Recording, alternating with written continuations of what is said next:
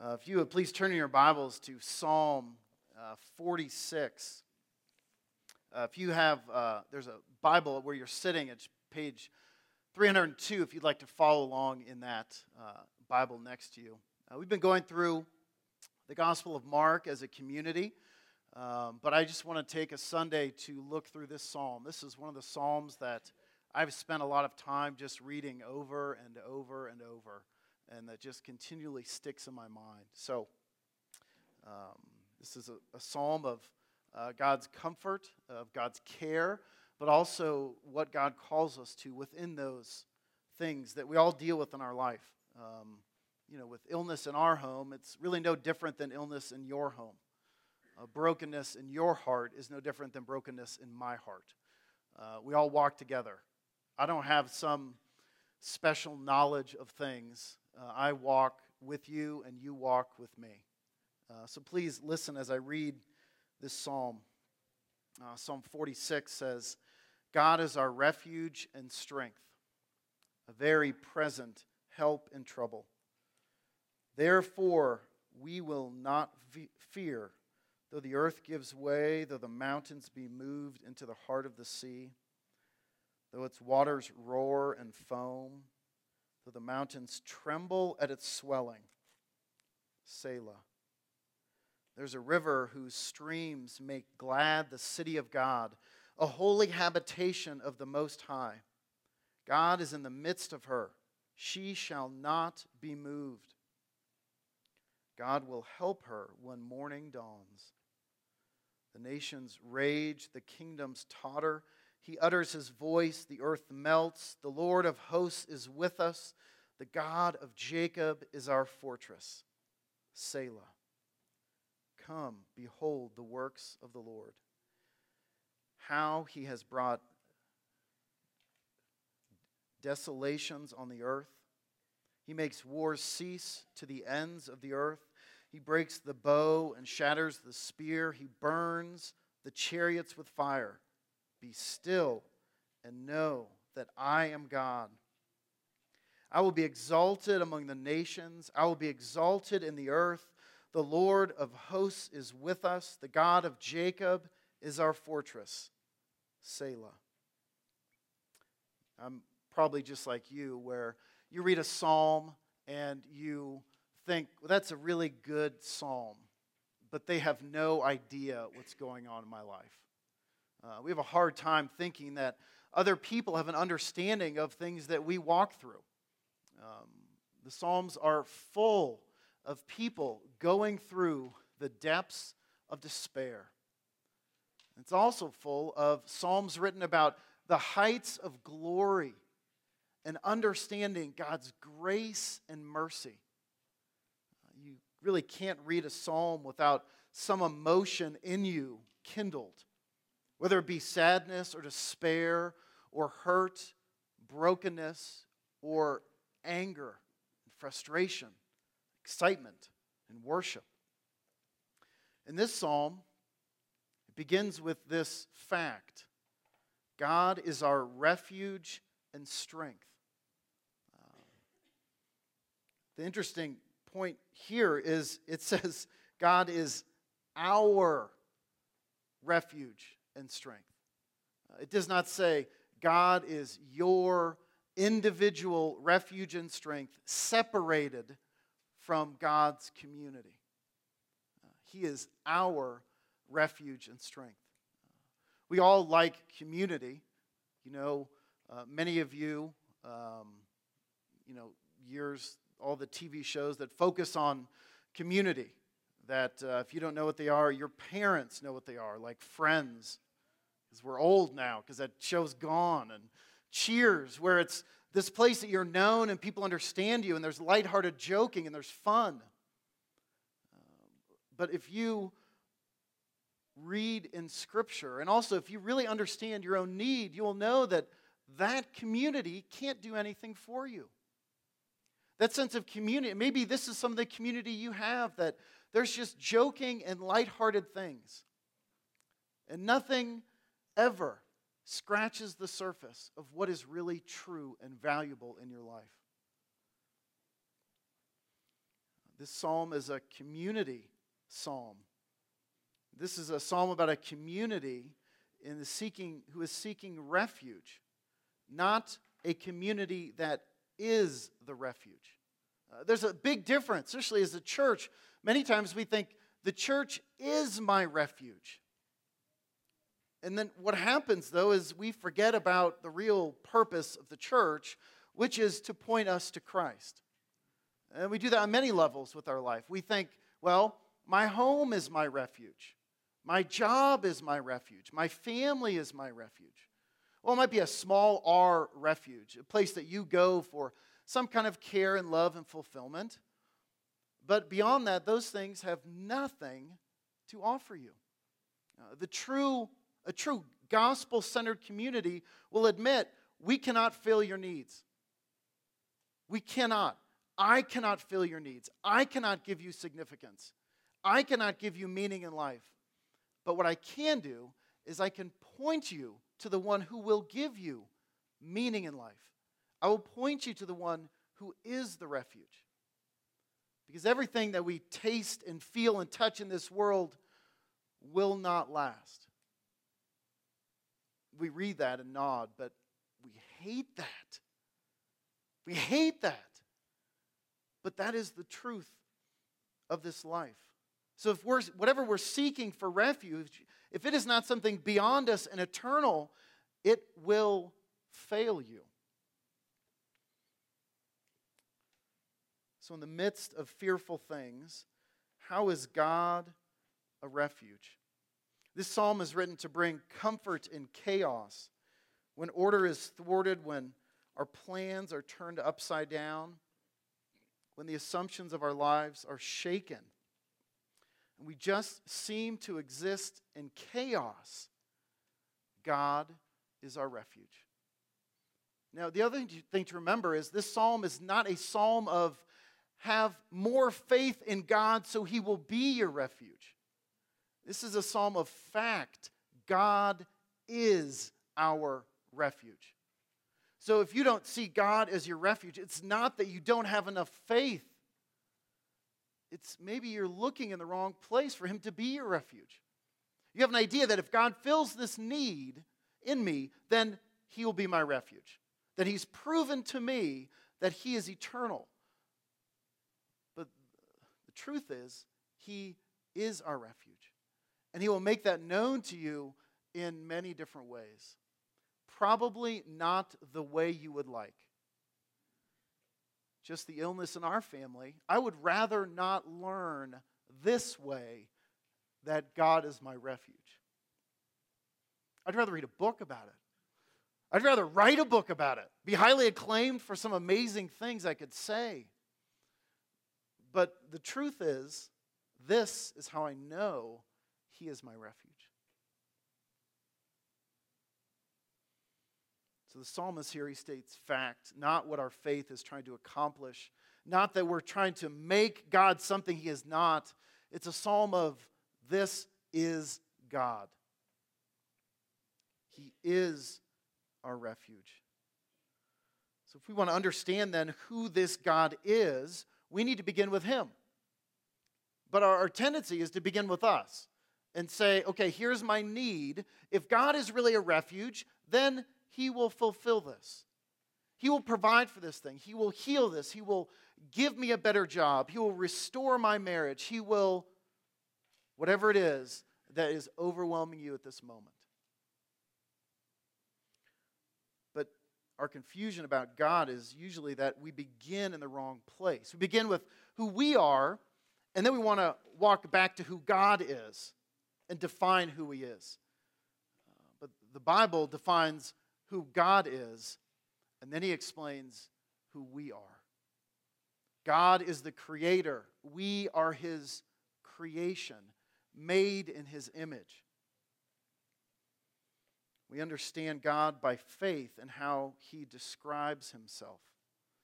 And our faith is a faith, faith that there is a God who made all things, who is abundant in power and glory, who knows life and death, who knows joy and suffering, who knows you.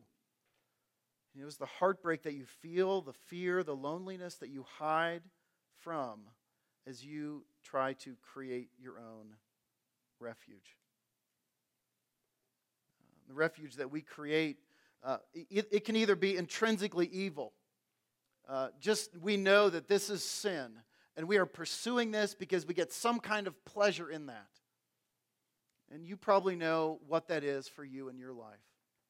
That when you feel in despair, what is the sin that you run to for fulfillment?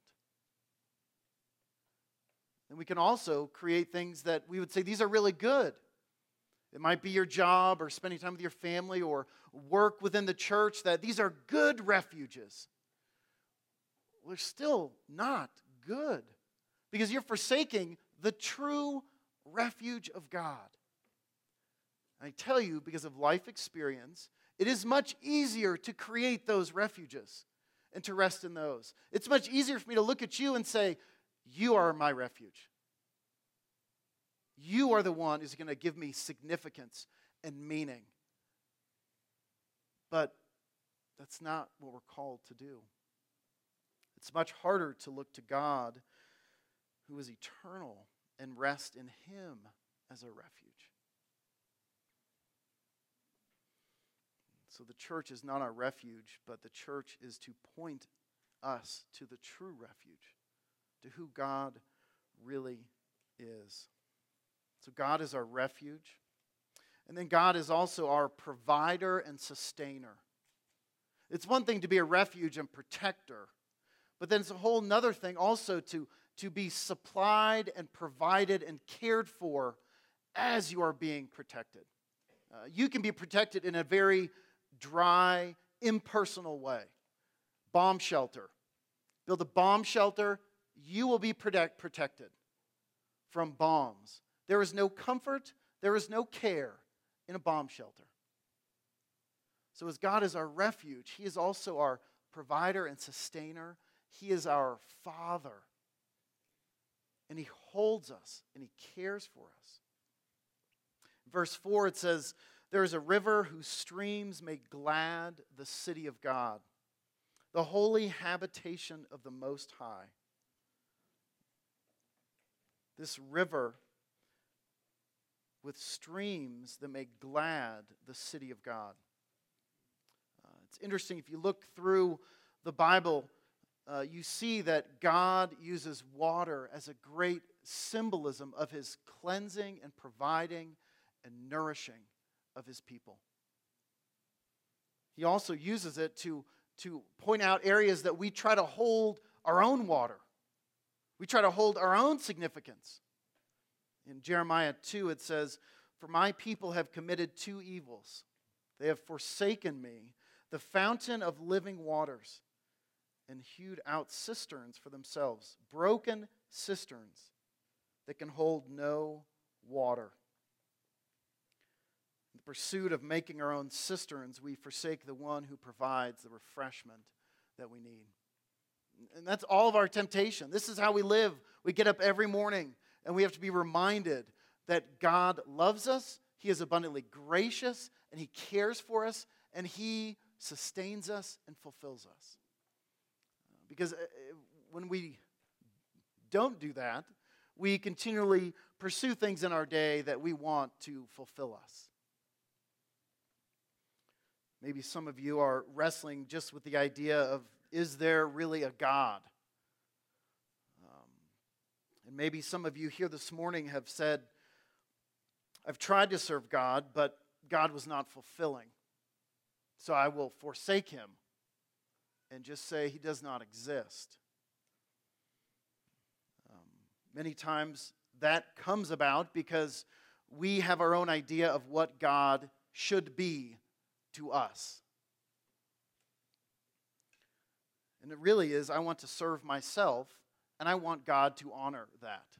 And it really, as I look back on my life, I feel like that has been a great temptation, and it is still a great temptation.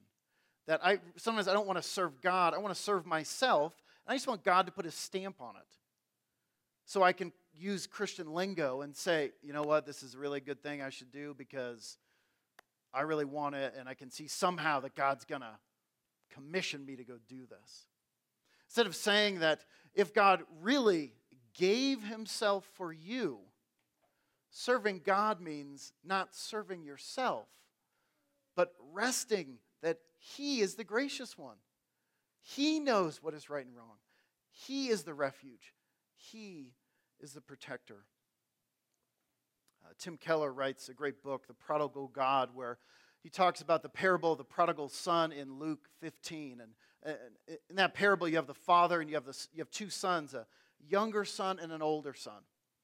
And the younger son is just this rebellious kid, runs away, wants all his inheritance. He is visibly rebellious. And we can all read that and just feel sorry for the father that he had a son that was so horrible. But then in the story, the son comes back and is repentant and broken. The whole time, the older son who is there is sticking his nose up at the younger son. And Tim Keller says the first sign you have an, old, an elder brother spirit is that when your life doesn't go as you want, you aren't just sorrowful, but you are deeply anger, angry, resentful, and bitter. I Think in your life when things aren't going the way you want, how do you respond? Really, I think we have two choices. We can either be broken or we can be resentful. And this really shows a lot about the gospel that we believe. Uh, when you have times that you are resentful because God doesn't come through, the gospel you're believing is that if I do this, God has to do this. That is not the gospel that we read about in the Bible. The gospel we read about the Bible, when things are hurtful and disasters come, it leads us to brokenness.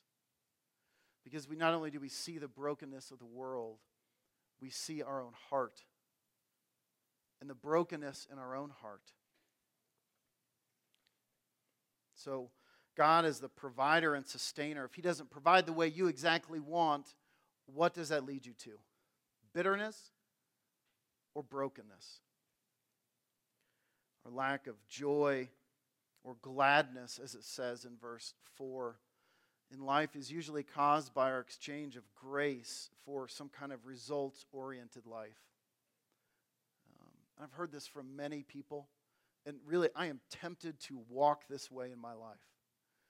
I've heard many people say, You know, I've done all these things. I've been consistent in church, I led a Bible study, I wiped the snotty nosed kids in the nursery, I did um, the custodial work, I did the worst jobs. And this is how God repays me. This is what He does. And you fill in the blank. With some people, it's my son was taken. My son is rebellious. He's not walking with the Lord. But I did all these things. So God has proven He is not faithful. Sadly, the gospel is so much more shocking than that. The shock of the gospel is you can't do anything good enough that would make God love you more. Nothing. Nothing. That's the part that's hard for me to believe. And that's the part that as I walk in my day, I continually think, you know what, God, I've done this thing and it was glorious and I did really well. And so in your mind, you think God's going to protect you from whatever it is criticism, hurt, disease, whatever it is. God's going to provide you some refuge here on earth. But that's not God's promise. God's promise is more shocking than that because his promises, when you were sealed because of the work of Christ, you will never be separated from God's love and grace. Never. And you can't earn anything to make that seal any closer. It has been finished. And it's shocking.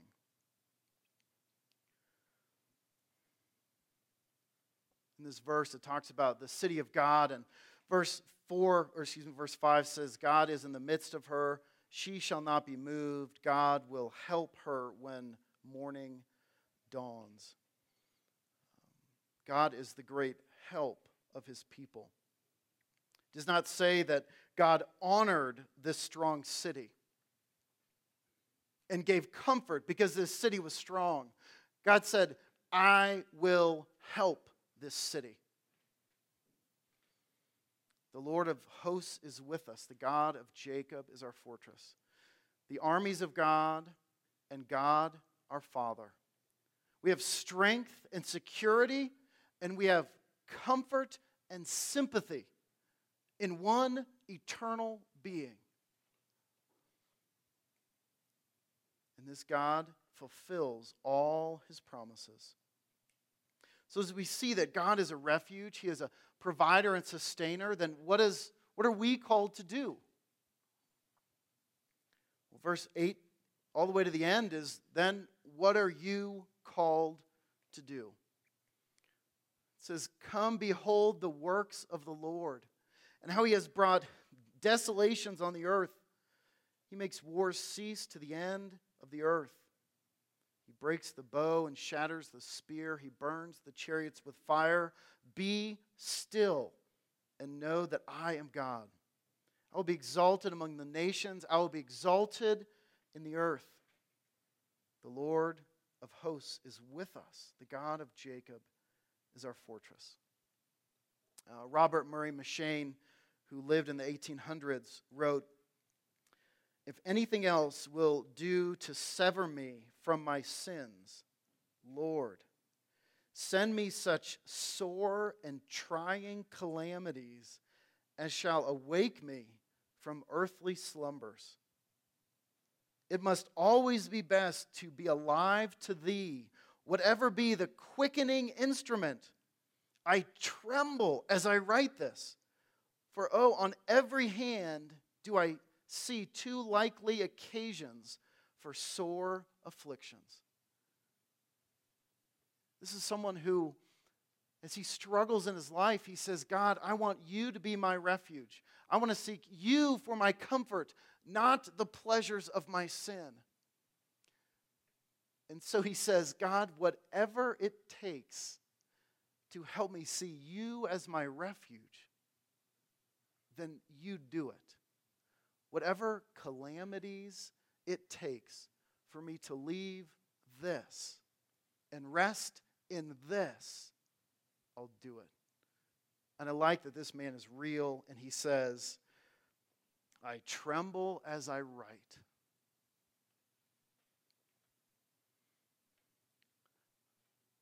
What we face every day in our life, understanding God's refuge, and He is the provider and He is the sustainer. And then what are we to do with that? What we face is that we forget the gospel story.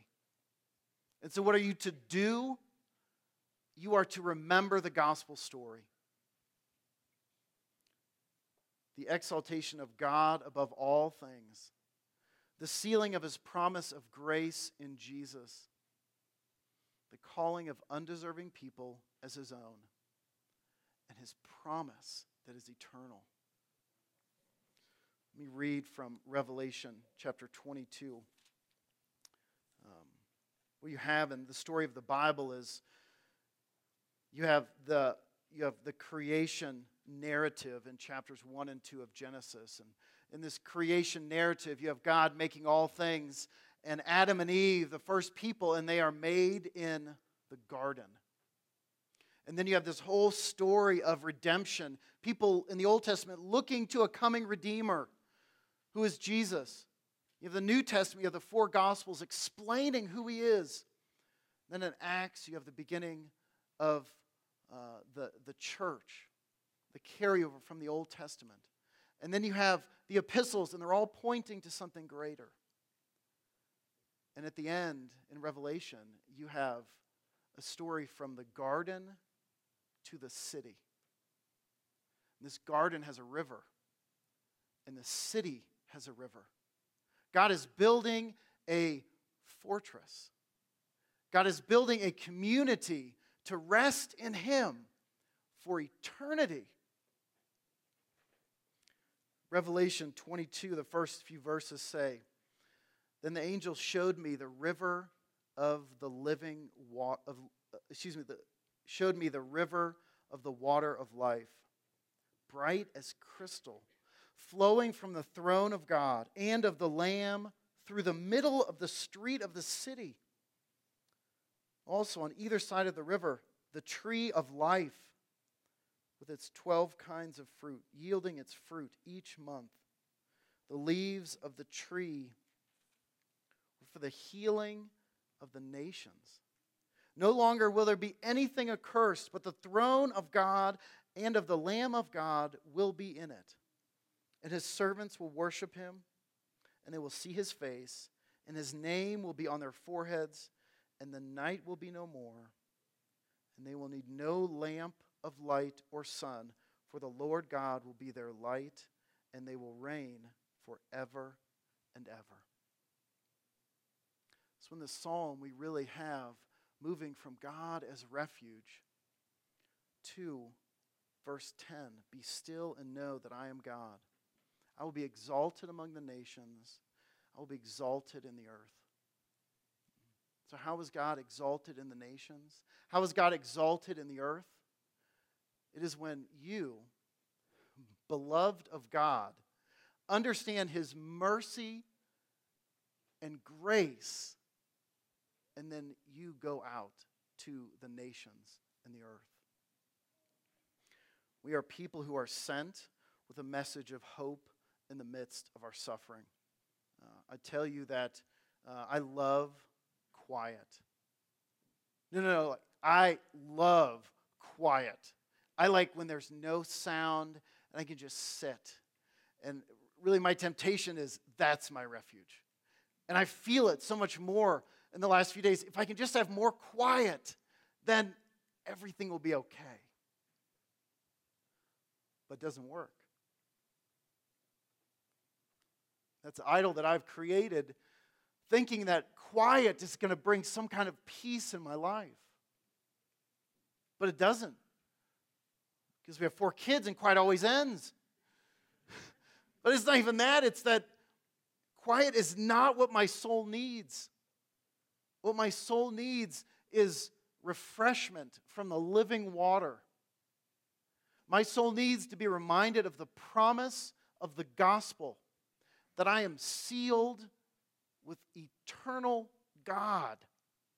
And that sealing, that union with Christ will never be broken through death. That is what I need. But I really just want it to be fixed with quiet. So, as a community, as people who trust in the Lord Jesus Christ, this is our mission. Our mission is to be still and know that I am God, that He will be exalted in the nations, and the only way He is exalted in the nations is that as you suffer, as you are broken, that you interact with people who have a different worldview. And you can explain to them the promises of God. Sometimes I feel like just with things going on in my life that I really can have a pass on a lot of the things in the Bible. That, God, I'm really suffering, so let me just get a pass, and other people can do this. But that doesn't work either. It's not God's promise. What's God, what God's promise is, is that He sent His Son, Jesus Christ, to work out salvation uh, for His people. And I can rest in that salvation for my significance, for my purpose, for meaning in life. And it changes the way I worship and what I worship, changes my understanding of community, and it changes my mission. And as a church, that's what we all want to grow in. How does the gospel change what we worship? How does it define and drive our community? And how does it renew and direct our mission? And the mission is this that Jesus Christ lived a perfect life. And he suffered in a way that you and I could never suffer. And he did that because of his great love for you and the person next to you. Because sometimes that's harder for us to grasp that God loves the person next to us. So this morning, as we come to the table, let me read in Mark 14. It says, As they were eating, this is Jesus, he took bread, and after he blessed it, he broke it and gave it to them and said, Take, this is my body. And he took a cup, and when he had given thanks, he gave it to them. And they all drank of it. And he said to them, This is my blood of the covenant, which is poured out for many. Truly I say to you, I will not drink again of the fruit of the vine until the day when I drink it new in the kingdom of God. So, as we come to this table, this is not the complete fulfillment of this, there's more. Jesus is waiting to celebrate this with you. And we celebrate this because this is how God nourishes us spiritually. Jesus said, He said, I took the bread and He broke it. He said, This is my body. And His body is given for you. He took the cup and said, This is the blood of the new covenant poured out for many. Uh, this table here is not for those who have built their city of refuge that they alone have complete control over. And all you want to do is, if you want God to bless what you have done, this table is not for you. This table is for those here who can say, I don't have it all together. In fact, I can be a little bit honest about I don't have it all together, but if someone really knew my heart, they would not sit next to me at church. This is for you. That is the amazing part of the gospel. And I would encourage you this morning, if you don't believe what we just talked about, if you don't believe that you, if you don't believe the work of Jesus Christ sets you free from your sin, I would ask that you just remain seated as people come forward for this. But I would ask that you read the book of Mark.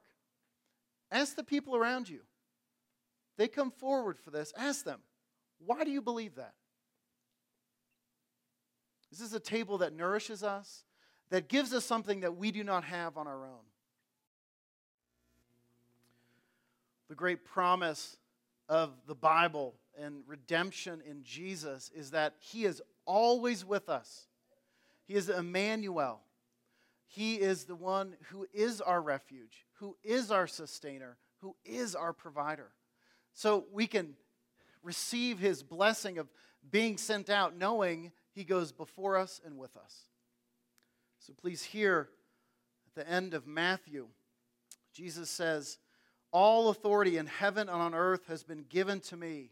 Go therefore and make disciples of all nations, baptizing them in the name of the Father and of the Son and of the Holy Spirit, teaching them to observe all that I have commanded you. And behold, I am with you always to the end of the age. Amen.